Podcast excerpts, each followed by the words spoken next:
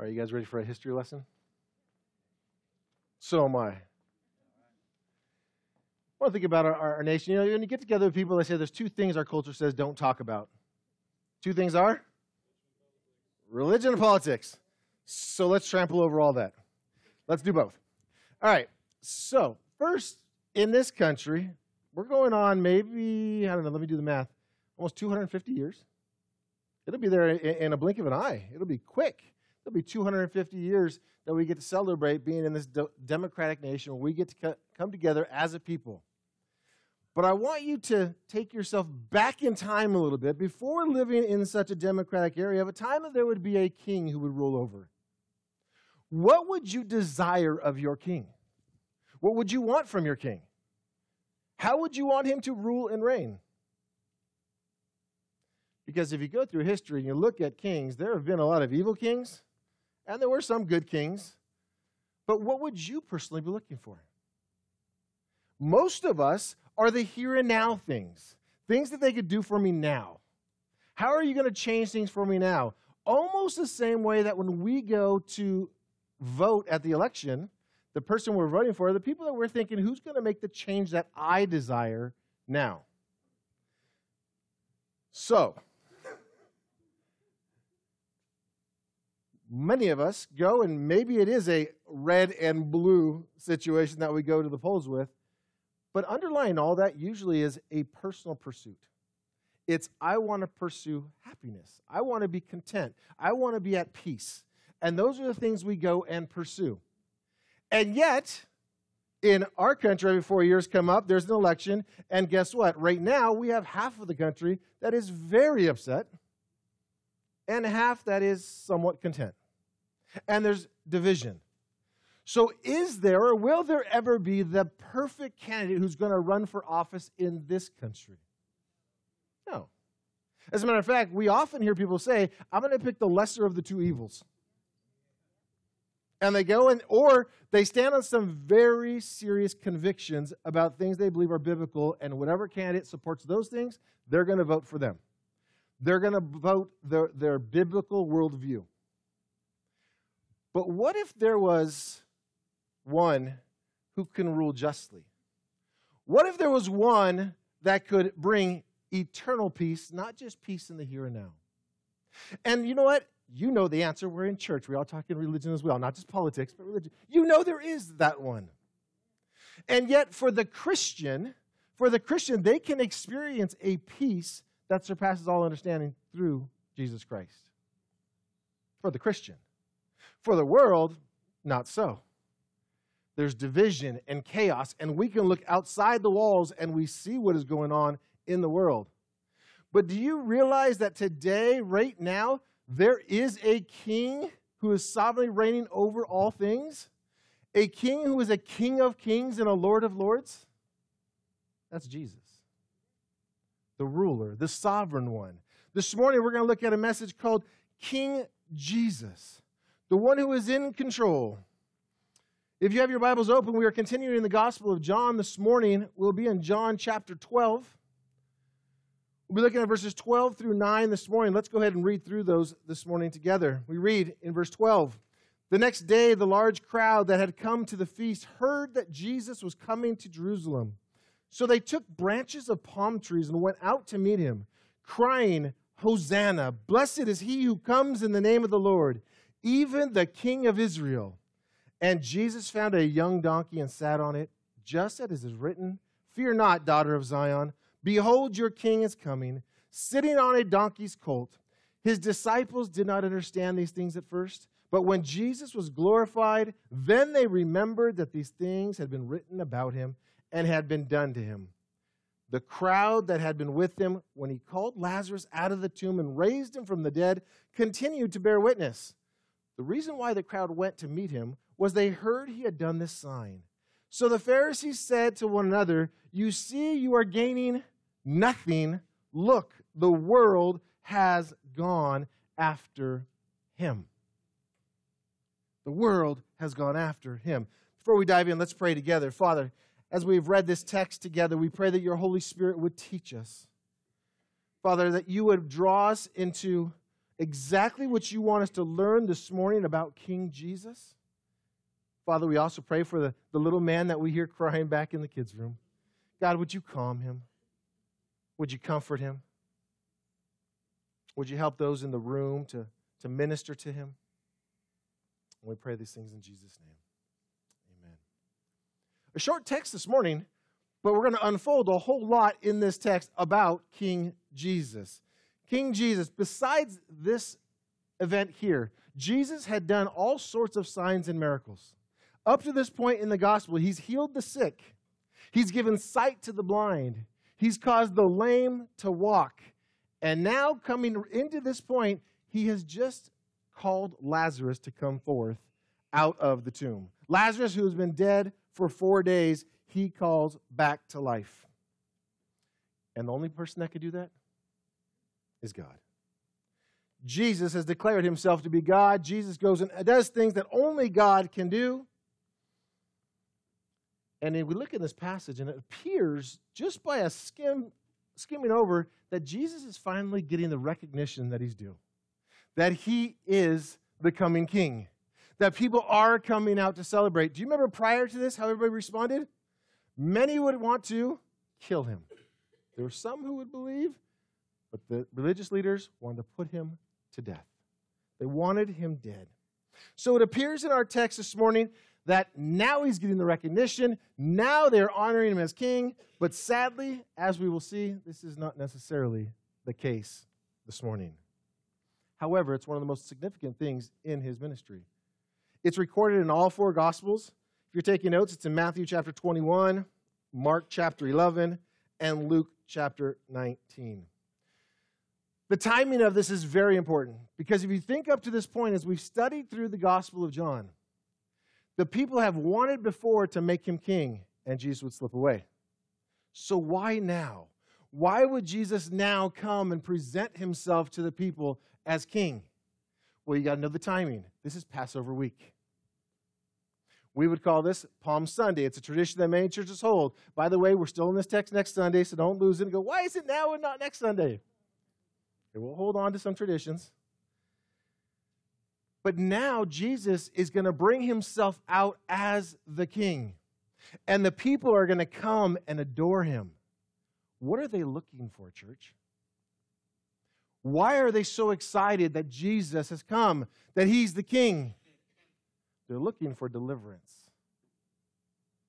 Not spiritual deliverance, they're looking for physical deliverance. So, the timing of this Passover week, and it'll be that Passover that Jesus presents himself as the Lamb of God. So, let's look at the text together. Starting in verse 12, we read The next day, the large crowd that had come to the feast heard that Jesus was coming to Jerusalem. We learn, if you skip down in your Bibles to verse 18, we learn that that large crowd are those who have heard that he raised Lazarus from the dead. They heard about this amazing sign that he had done and now they're coming out to him to come greet the Messiah. They're coming out to adore him as this coming king. We see what they do in verse 13. It says, They took branches of palm trees and went out to meet him, crying out, Hosanna, blessed is he who comes in the name of the Lord, even the King of Israel. My question to you is what's up with the palm branches? Was it Southern California? Palm trees were abundant where, the, where they're at, they still are today. But why would they take up palm branches? And this gives us a little insight to what they were thinking. Palm branches were symbolic of the crowd's political aspirations. They had political connection. Waving palm branches represented a nationalistic spirit. So when they go out and they're waving the palm branches, they're greeting and welcoming this king coming in because they're concerned about us as Israel.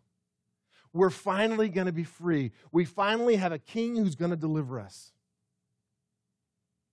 Guess what? Jesus came for another reason. And as that unfolds this week, and Jesus continues to say it throughout this week, that, oh, by the way, I'm going to die, and then I'm going to rise from the dead, they couldn't understand that. They couldn't comprehend because in their mind, this is the Messiah, the coming one, who will deliver them from the Roman Empire, from all the oppression they're under. And they come out to him and they're shouting, Hosanna! Hosanna! It's a word that's transliterated from the Hebrew. It means save now. Save now. We see it used in Psalm 118. In Psalm 118, starting verse 25, we see it translated, save us. That's Hosanna. Hosanna, we pray. O Lord, O Lord, we pray, give us success.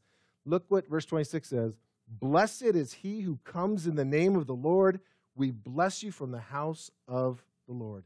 This song is called one of the psalms that they sang as the Hallel. The Jews would go on the way to the feast and they would sing these psalms every morning. So they are ready for this. Hosanna. Blessed is he who comes in the name of the Lord. They're going out. Again, look at verse 13. Look what John records them saying Hosanna, blessed is he who comes in the name of the Lord. We read that in their Hallel, Psalm 118. Exactly the same thing.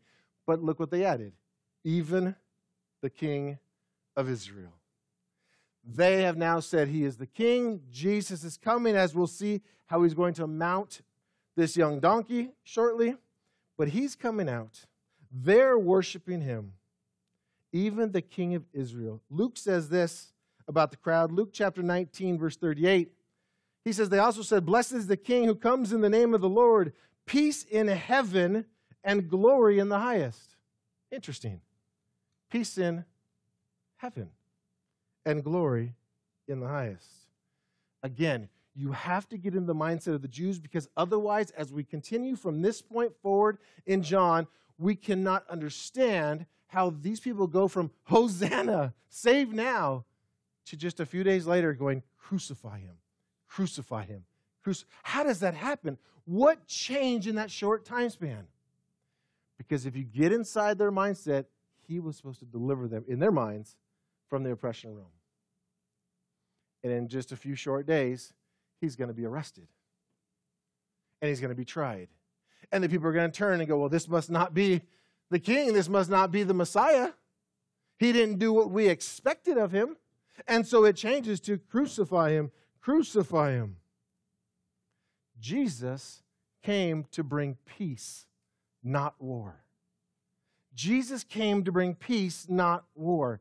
He rode into Jerusalem in a very specific way. Look with me in verses 14 and 15. It says, Jesus found a young donkey and he sat on it, just as it is written, Fear not, daughter of Zion. Behold, your king is coming, sitting on a donkey's colt.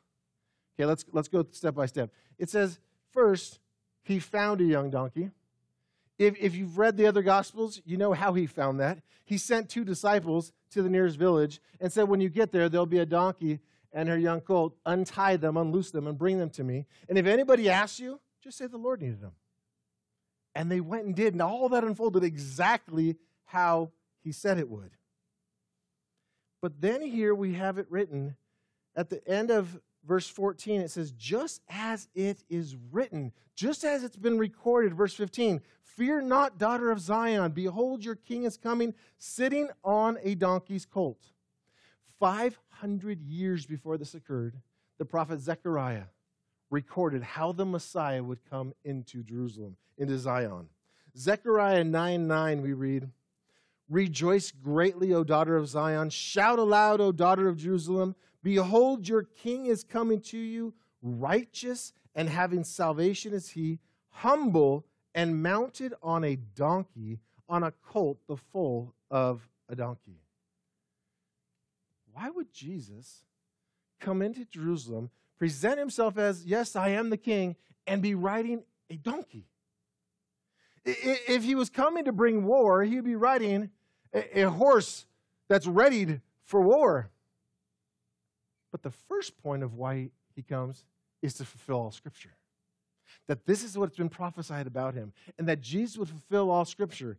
But the second reason is as he comes, he's declaring himself as king, but he's also declaring what type of king? A humbled king, a king of peace. If you remember with me, Jesus had fed 5,000 people. Remember that time of the miracle had all the leftovers. And right when he had finished that great miracle, do you remember what the people did? They wanted to come and make him king. It was in John chapter 6, verse 15. Perceiving then that they were about to come and take him by force to make him king, Jesus withdrew again to the mountain by himself. As I said before, why did he withdraw then? And why is he okay now? Because this is the week, it's the Passion Week. This is the week that he's heading to Jerusalem to offer himself as a sacrifice for many. It wasn't timing then. It wasn't God's timing before, but it is now. And this is the journey that he's on. It's his time. He will present himself shortly as the Lamb of God who takes away the sin of the world. He'll be the perfect sacrifice. So he comes to Jerusalem not ready for war to defeat any enemy, but he comes on a donkey that represents peace and demonstrates his humility. And that's our Lord, King Jesus, how he presents himself. Look at me with verse 16. It says his disciples did not understand these things at first, but when Jesus was glorified, then they remembered that these things had been written about him and had been done to him. They couldn't understand the full plan of God.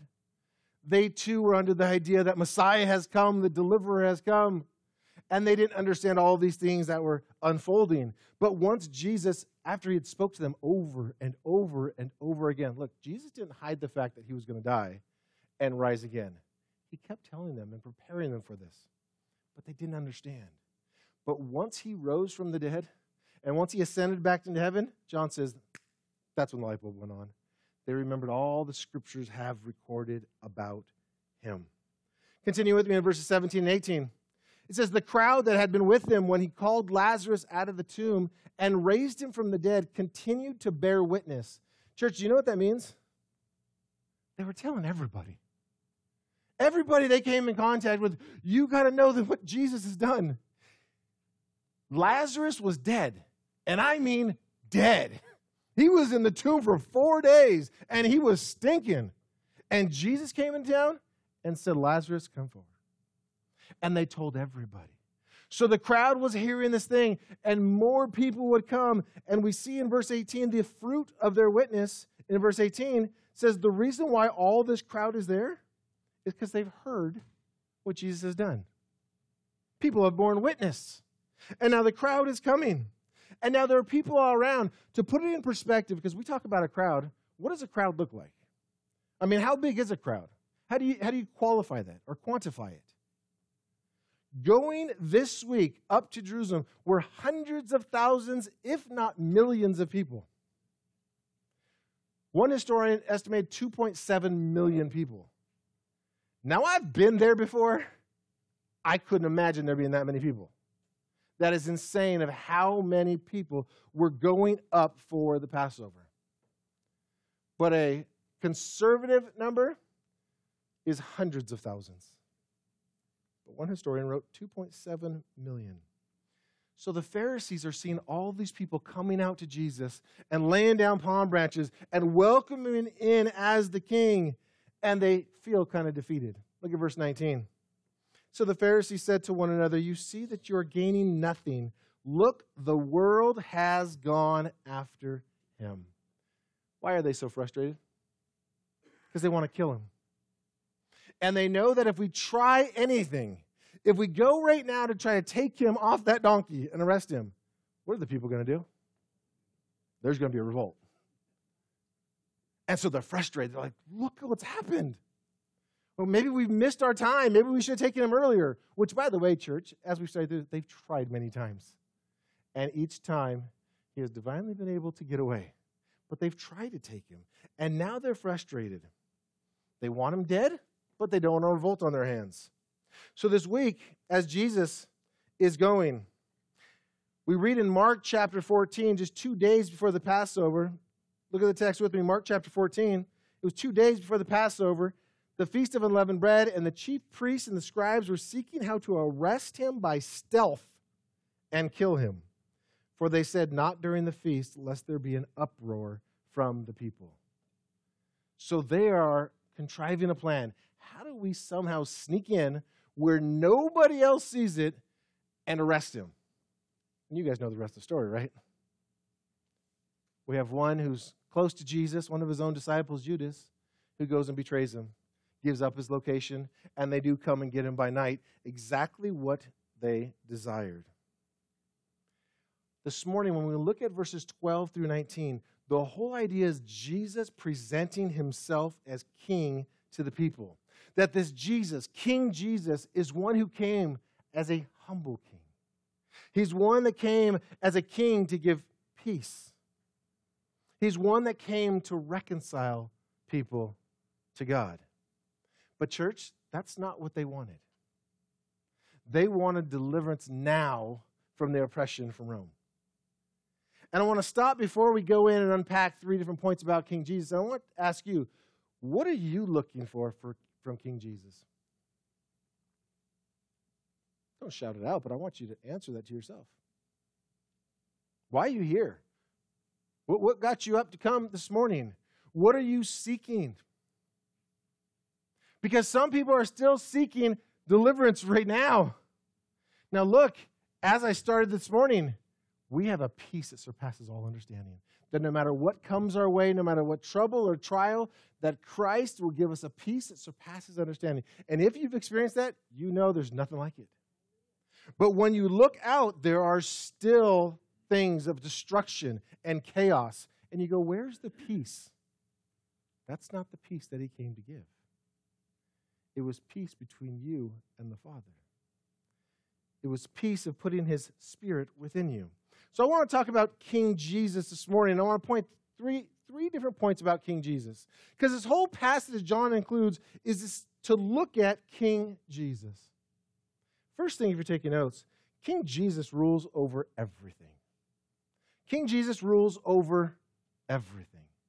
Should I say that again? King Jesus rules over everything. So then here's a trick question. Just kidding, it's not. Just follow along with me. Is there anything he doesn't rule over? Think about the last thing you prayed about. Think about the last thing you petitioned God for. Think about the last heartache and the last trial. Is there anything that he doesn't rule over?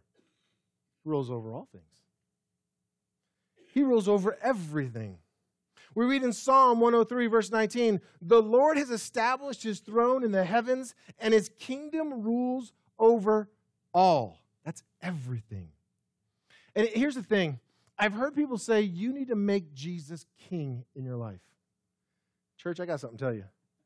You don't make him king, Jesus is king. Yes, follow me? See the difference? It's not like we put him up on the throne. You don't make him king. Jesus is king. He is the king. He has all authority over all things. Jesus said in Matthew 28 18, He says, All authority in heaven and on earth has been given to me. How much authority? All. He rules over everything.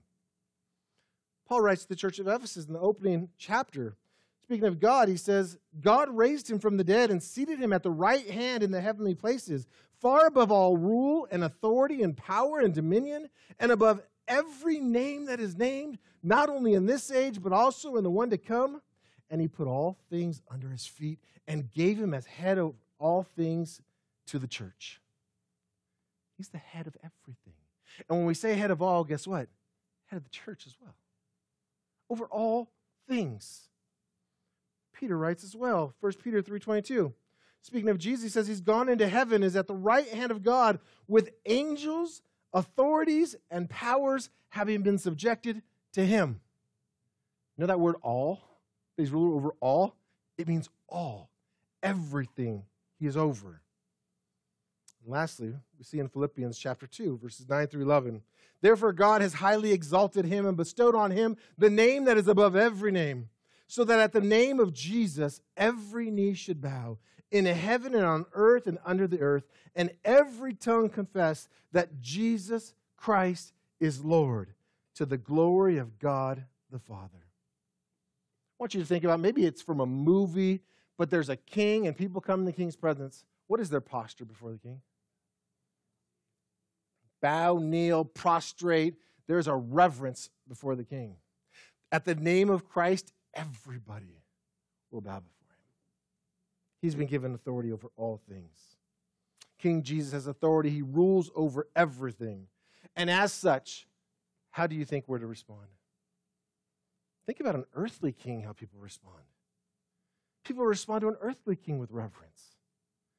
How about a heavenly king? How much reverence would go before a heavenly king? How much honor? And we're to submit our lives to King Jesus, who reigns and rules over everything. Second thing this morning is King Jesus came to conquer sin and death. King Jesus came to conquer sin and death. Read with me from the Gospel of Mark, chapter 10, starting in verse 32. And they were on the road going up to Jerusalem, and Jesus walking ahead of them, and they were amazed, and those who followed were afraid. And taking the twelve again, Jesus began to tell them what was about to happen to him. Again, this is on his ascent into Jerusalem. He says, See, we are going up to Jerusalem, and the Son of Man will be delivered over to the chief priests and the scribes, and they will condemn him to death and deliver him over to the Gentiles, and they will mock him and spit on him and flog him and kill him. And after three days, he will rise. Jesus, this is this week we're talking about from Palm Sunday through that week on the way to Jerusalem, he's telling them, look, this is what's going to happen. They're still clueless. Jesus is telling them, they're still thinking, no, we, we've got the king with us. We'll be okay. Remember, they freak out too when he gets arrested. They're like, what? What just happened? They, all the people totally wanted a physical deliverer. And Jesus came as a spiritual deliverer. Isaiah written hundreds of years before Christ. Isaiah chapter 53, just a couple verses from it. The whole chapter is great, Isaiah 53. But we read this, speaking of Christ, prophetically speaking, it says, But he was pierced for our transgressions, he was crushed for our iniquities. Upon him was the chastisement that brought us peace. And with his wounds we are healed. All we like sheep have gone astray. We have turned everyone to his own way, and the Lord has laid on him the iniquity of us all. Is that not us? Have we not turned and done our own thing? Now, you might have been raised in the church, you might have grown up in the church, but you definitely could say at some point you did what you thought you wanted to do and not what King Jesus was asking of you. Everybody has turned aside, everybody has gone their own way, and it is Christ who came to bring peace. It's Christ who came to lay down his life. It is King Jesus who came into this world to seek and to save that which is lost. That's an amazing. One who did not come to be served, but to serve and give his life as a ransom for many. That is this humbled king who comes on this donkey to present himself as the Savior of the world. Very famous to many of us. Some of us, our favorite verse, you'll see it at football games, on signs. John 3.16 oftentimes doesn't have verse 17 attached to it. John 3.16 and 17. For God so loved the world that he gave his only Son, that whoever believes in him should not perish, but have eternal life. Slow down with that. What's the requirement in there? To believe. To believe.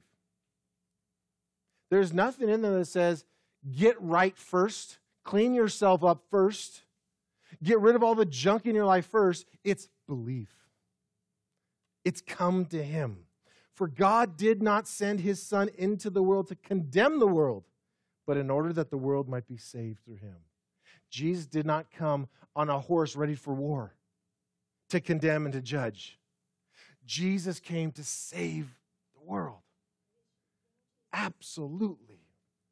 Jesus said of himself in John 10 10, he says, I came that they might have life and have it abundantly, not just in the here and now, but for eternity. It's like we get so nearsighted, it's just right here, but forever. Jesus has come. But you must believe, you must receive him. You can't wait. It's a response to Jesus, the one who has come to present himself, to give himself in your place. Jesus came to conquer sin and death. That when we get to the time where we face death, if you were to steer death in the face, guess what? A natural reaction of your flesh would be fear. Absolutely. If you're steering death in the face, the natural reaction of your flesh is fear. But Jesus came to conquer sin and death. Jesus came that we might have hope. That this that I'm staring in the face right now, this isn't it. It's not over here. That there's something beyond this and there's something glorious beyond this. And there's something that is eternal beyond this. That I don't have to stare at death and be fearful because my King Jesus conquered death. And he has promised, just as he rose from the dead, he will rise me up as well. There is great hope in Christ Jesus. Third point this morning, though, is Jesus is coming again, folks. Did you know that? He's coming back. And point number three is King Jesus coming again to judge his enemies. He came the first time to seek and save that which was lost. He came the first time on a donkey, lowly and humble to bring peace. But when he comes the next time, he's coming on a horse, a white horse, ready for war, to bring judgment to his enemies. And here's the crazy thing you can go outside these walls and you can ask anybody, maybe they're living a completely uh, uh, lawless life and you ask them about Jesus, say, Are you an enemy of Jesus? What do you think they're going to say? No way. I'm not an enemy of Jesus. I mean, Jesus loves everybody. I'm not an enemy. And they think it's okay in their lifestyle of rejecting Christ. Look, Jesus says, if you're not for me, you're against me. There is no middle ground. You're either all in or you're all out. There's no middle ground. King Jesus is coming again to judge his enemies. Not on a donkey this time, but he's coming on a horse that's ready for war. He's bringing judgment. We read in Revelation chapter 19, verse 11. It says, Then I saw heaven opened, and behold, a white horse. The one sitting on it is called faithful and true, and in righteousness he judges and makes war. Look, as King Jesus comes back, it's a completely different purpose than the first time. Right now, we're in the time frame of where Jesus has come. He's presented himself as the Savior of the world, that we're to repent and receive him, to believe. But when he comes back, that opportunity is behind us. When he comes back, it's to judge. Paul the Apostle addressed it this way. He's speaking to the men of Athens. And Paul the Apostle says this in Acts chapter 17. He says, The times of ignorance God overlooked but now he commands all people everywhere to repent, because he has fixed a day on which he will judge the world in righteousness by a man whom he has appointed. And of this he has given assurance to all by raising him from the dead. Who's he speaking of? In this message he's given, he hasn't unveiled that yet, but that's who he's referring to is Christ. A day that is appointed. Now I'm looking out here and I'm seeing who I can call on who's got that day. Who knows the day that Jesus is returning. Nobody, Scripture says, knows that day except the Father. Nobody knows. So when you turn on your TV and they say a certain day that Jesus is coming back, turn off your TV. Okay? Just keep it off. Nobody knows. But what is it going to look like when Jesus comes back? We know he's on a horse ready for war. But what is he doing? He's bringing judgment. What does that judgment look like? What do you think King Jesus is going to look like when he comes back to judge his enemies? Those whom he has laid down his life for, those who he came and humbled himself to the point of death, even death on a cross, died as a demonstration of love and obedience to the Father, given his life, and they have rejected, pushed him off, walked in disobedience we read some graphic things in Second Thessalonians chapter 1. Paul's writing to the church in Thessalonica to give them some comfort about all the persecution they're under. That there's going to come a day where those people who are persecuting them are going to be repaid. And when I say repaid, it's not good repayment for them. It's where God will judge them. And he's writing to comfort them, but look at the things he says. Second Thessalonians chapter 1, starting in verse 5, Paul writes, This is the evidence of the righteous judgment of God, that you may be considered worthy of the kingdom of God, for which you are also suffering. So he's writing to people who are being persecuted right now. He's trying to encourage them. He says, Since indeed God considers it just to repay with affliction those who afflict you. Stop there. There's a whole lot here, but I want you to walk through this. As a Christian, you will suffer at the hands of somebody who is unrighteous. After somebody who is worldly, godless, you will suffer. Paul is writing this say, be comforted and know that King Jesus is coming and he's going to bring perfect justice. And to those who are unjust towards you, he's bringing perfect justice. Verse 7 And he's going to grant relief to you who are afflicted as well as to us when the Lord Jesus is revealed from heaven with his mighty angels. Look how he's coming, church. Verse 8 In flaming fire, inflicting vengeance on those who do not know God and on those who do not obey the gospel of our Lord Jesus. They will suffer, look at verse 9, they will suffer the punishment of eternal destruction away from the presence of the Lord and from the glory of his might. When he comes on that day to be glorified in his saints and to be marveled at among all who have believed, because our testimony to you was believed. Wait a minute. Put, put all that together. There's going to come a day. Could be today. As far as biblically what's required, could be any time. He can come whenever.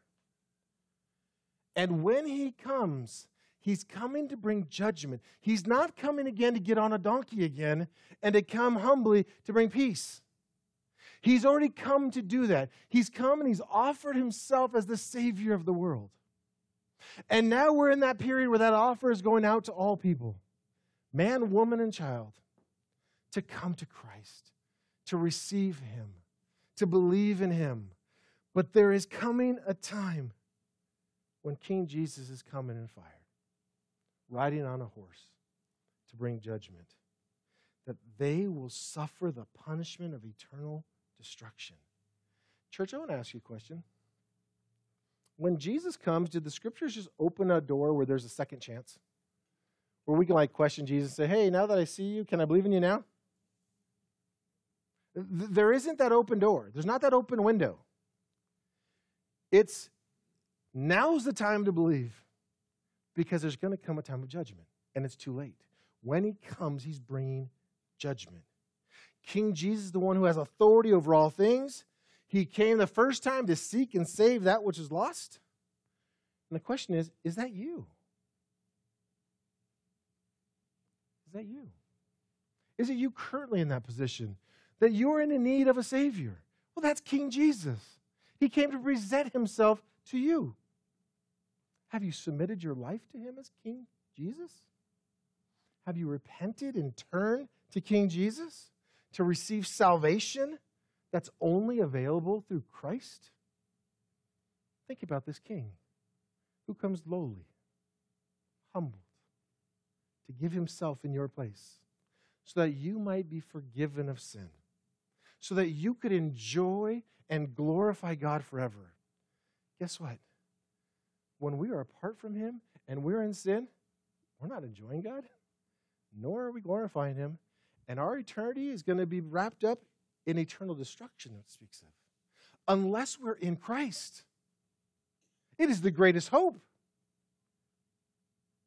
We read in Acts chapter 4, verse 12 there is salvation in no one else. For there is no other name under heaven given among men by which we must be saved. John has recorded this gospel for this very message that you might believe that Jesus is the Son of God. and that by believing in him, you might have life in his name. This is the very point of this. To call you to come to Christ, to receive Christ, to submit to him as King Jesus. He says, Come now. Come willingly, come freely. And for all of us this morning, all of us in this place, we need to realize King Jesus reigns. King Jesus reigns. He reigns in power, in all authority. He is the King of kings and He is the Lord of lords. He is the one whom we honor. He is the one whom we serve. He is the one that we worship. He is the one that we enjoy. He is the one that we glorify forever. King Jesus. Let's pray together.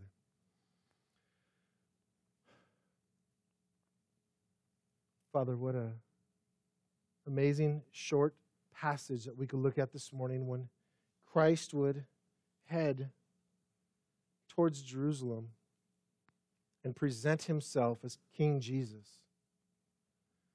And Father, we know from the passage and from the text that there are many who came to him with a wrong understanding, many who saw him coming as a physical deliverer, and yet he came as a spiritual deliverer. Father, that same King Jesus offers himself today. We pray, O oh God, by your Spirit, you would draw man and woman unto yourself today to receive Christ, to be forgiven of sin, to become a new creation in Christ. Father, for the rest of us, that we would see King Jesus reigning supremely, that our response to him would be to honor him, to revere him, to follow him, to serve him, to worship him, to enjoy him, to glorify him. To you be the glory now and forever. In Jesus' name.